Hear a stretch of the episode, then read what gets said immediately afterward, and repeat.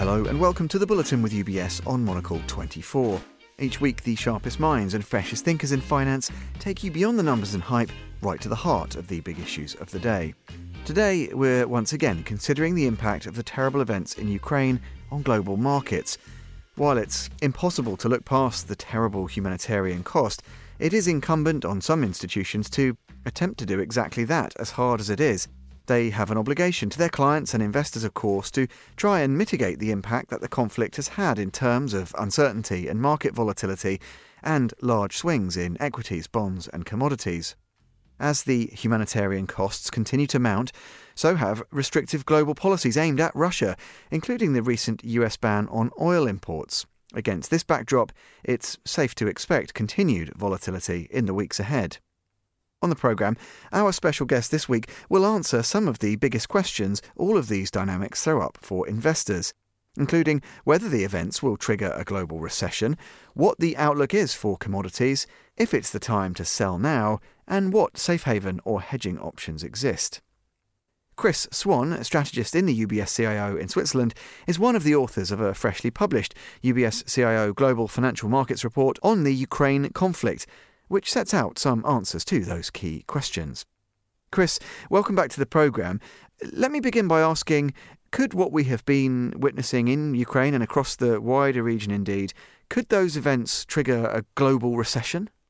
The main concern of everyone is on the uh, humanitarian uh, crisis that's unfolding, uh, but also uh, investors obviously are sort of carefully looking at uh, the outlook for inflation and rates and uh, the broader repercussions for markets. The, the, direct repercussions are probably relatively modest, given that uh, Russia and Ukraine account for about 2% of uh, global GDP. But where the impact is obviously greater is on those second round effects. Um, both nations being very, very significant uh, commodity exporters. And really, probably the main impact will be on Brent crude, which has had remarkable degree of volatility. So, I mean, over the past couple of weeks, it's sort of ranged between $139 a barrel and about now at about $100 a barrel. Uh, so that really is gyrating, and uh, energy costs can have a considerable effect on uh, economic growth.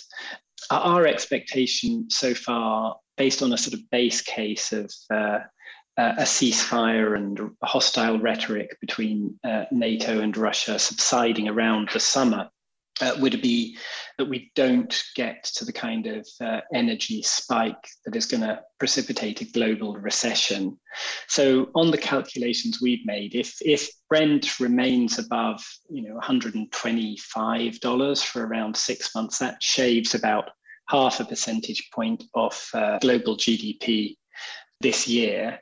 And that, given that we're sort of way above trend growth at the moment, uh, that doesn't uh, produce a global recession. Where will commodity prices go from here, Chris, in your view? It's not an easy question to answer, partly because a lot of the outcome will really depend on how long the conflict lasts, how intense the sanctions are on Russian energy. We've, we started to see direct sanctions impacting the Russian energy sector, including a ban on imports from the US and a more sort of gradual tapering off from the UK, along with maybe long, slightly longer term plans from the European Union to reduce reliance on Russian natural gas. Our view is that uh, a lot of commodity markets were already pretty tight even before this particularly again, sort of keeping the focus on energy, although there are you know sort of other impacts on industrial metals and grains which have uh, shot up uh, recently that it's it's a little hard for the global system to replace uh, Russian oil one for one. So we've got relatively limited excess supply from OPEC maybe around 1.8 million barrels a day which is less than 2% of global supply. So there's not a lot of capacity there. And OPEC has already been struggling to raise supplies and uh, sort of meet, meet the quotas. Uh, so, so generally speaking, I think we think that yeah, the, the uh, there's a lot supporting energy prices in particular um, in terms of the gradual reopening of the global economy, despite, you know, as we've seen recently, China reimposing lockdowns. Historically, they haven't had a huge impact. So, our overall view is that uh, the demand for energy uh, reaches a record over the course of the year. So we've almost entirely recovered, more than recovered from the impact of the pandemic. So energy prices are very well supported in, in our view. And of course, they could spike higher if there's a further deterioration in the conflict, which makes them a pretty good uh, hedge against uh, those kind of risks. So, Chris, let me ask you then. My next question is I guess another one which will be on the minds of investors, front of mind indeed, is should I sell now then, given the backdrop you've described? And I suppose in the event of a sell off, what do the safe haven assets look like? Should that come to, should that come to pass? Yeah, so our view here is yeah, you can have a long term and a short term strategy. In the shorter term, I think if you're if your allocation to equities is above your strategic target, uh, so if you have a sort of tactical overweight, it might not be a bad time to sort of return that to your target. We have a tremendous amount of uncertainty overhanging markets, and a lot of these are just imponderables, very, very hard to predict, including the intentions of of uh, Russian President President uh, Putin, and uh, you know the course of the diplomatic solution.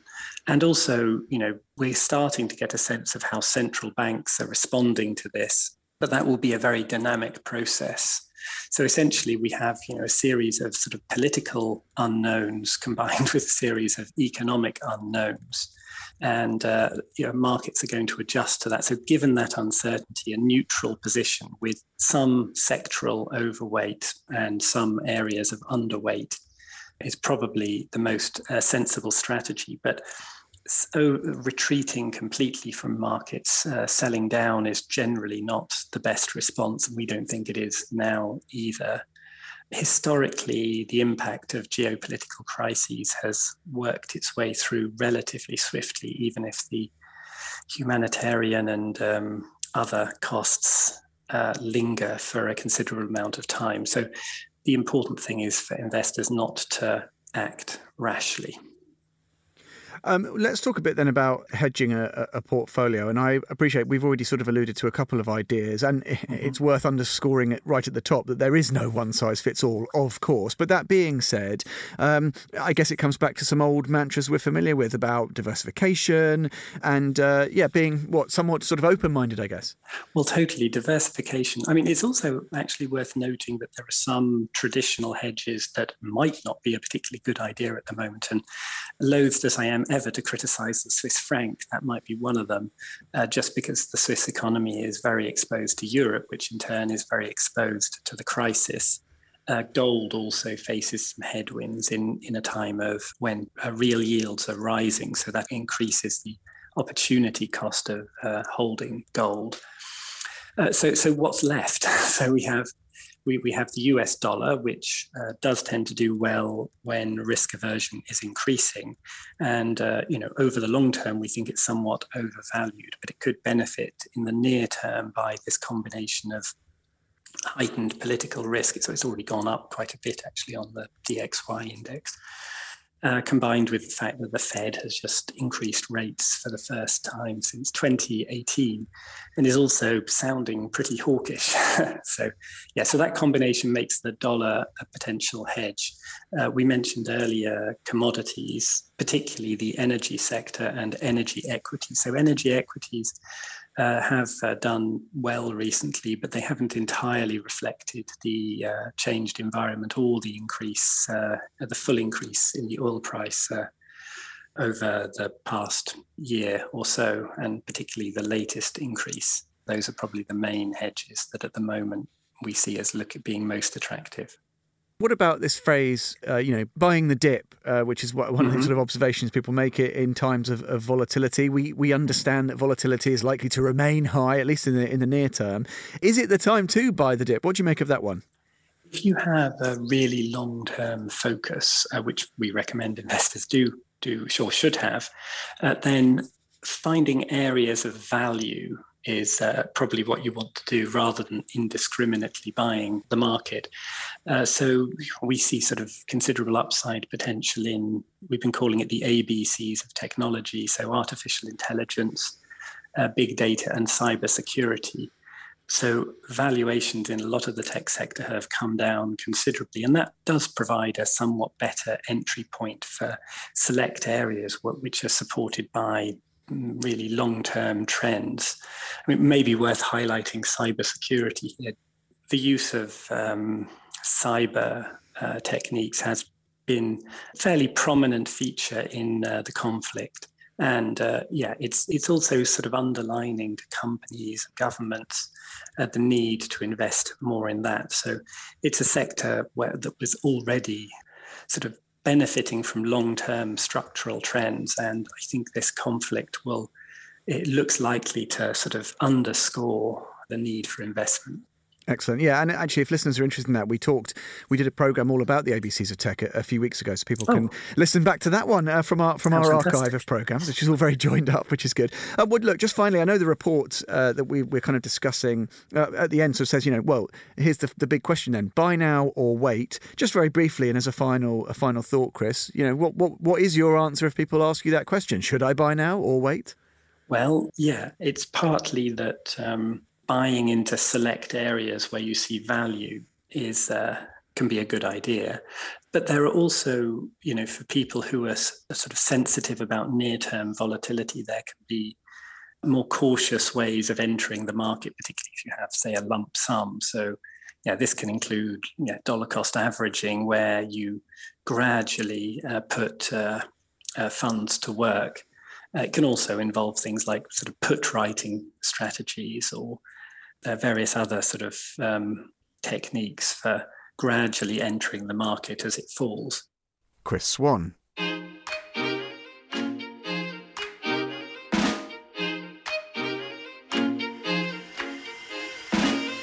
Now, we've been covering the conflict in Ukraine across our daily news programmes on Monocle 24 too, so do be sure to follow the likes of The Globalist to ensure you're staying informed.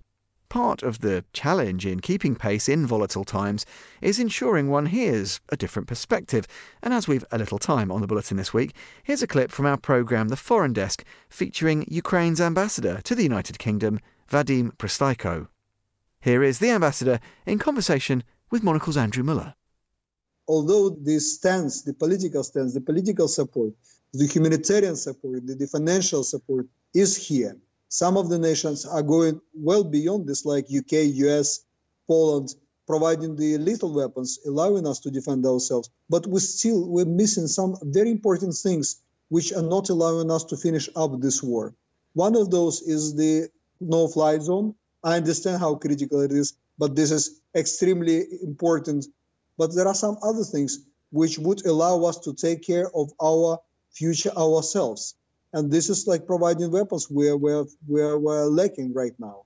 So to put it simple, we are happy that this support is growing and position is becoming more and more united.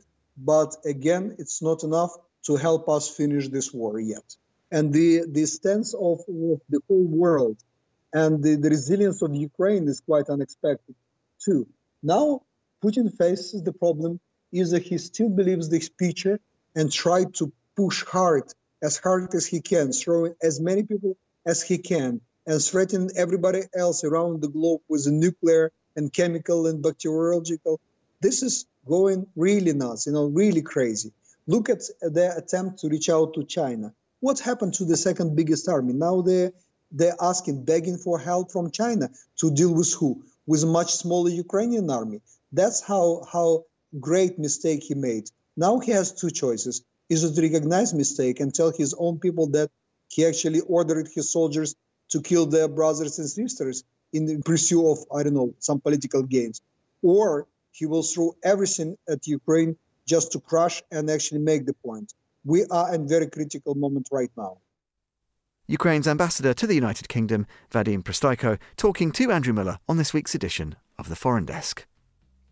And that brings us to the end of this edition of the Bulletin with UBS, setting the agenda in the fast moving world of finance every week here on Monocle 24.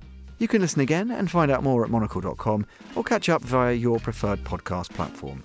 The Bulletin with UBS on Monocle 24.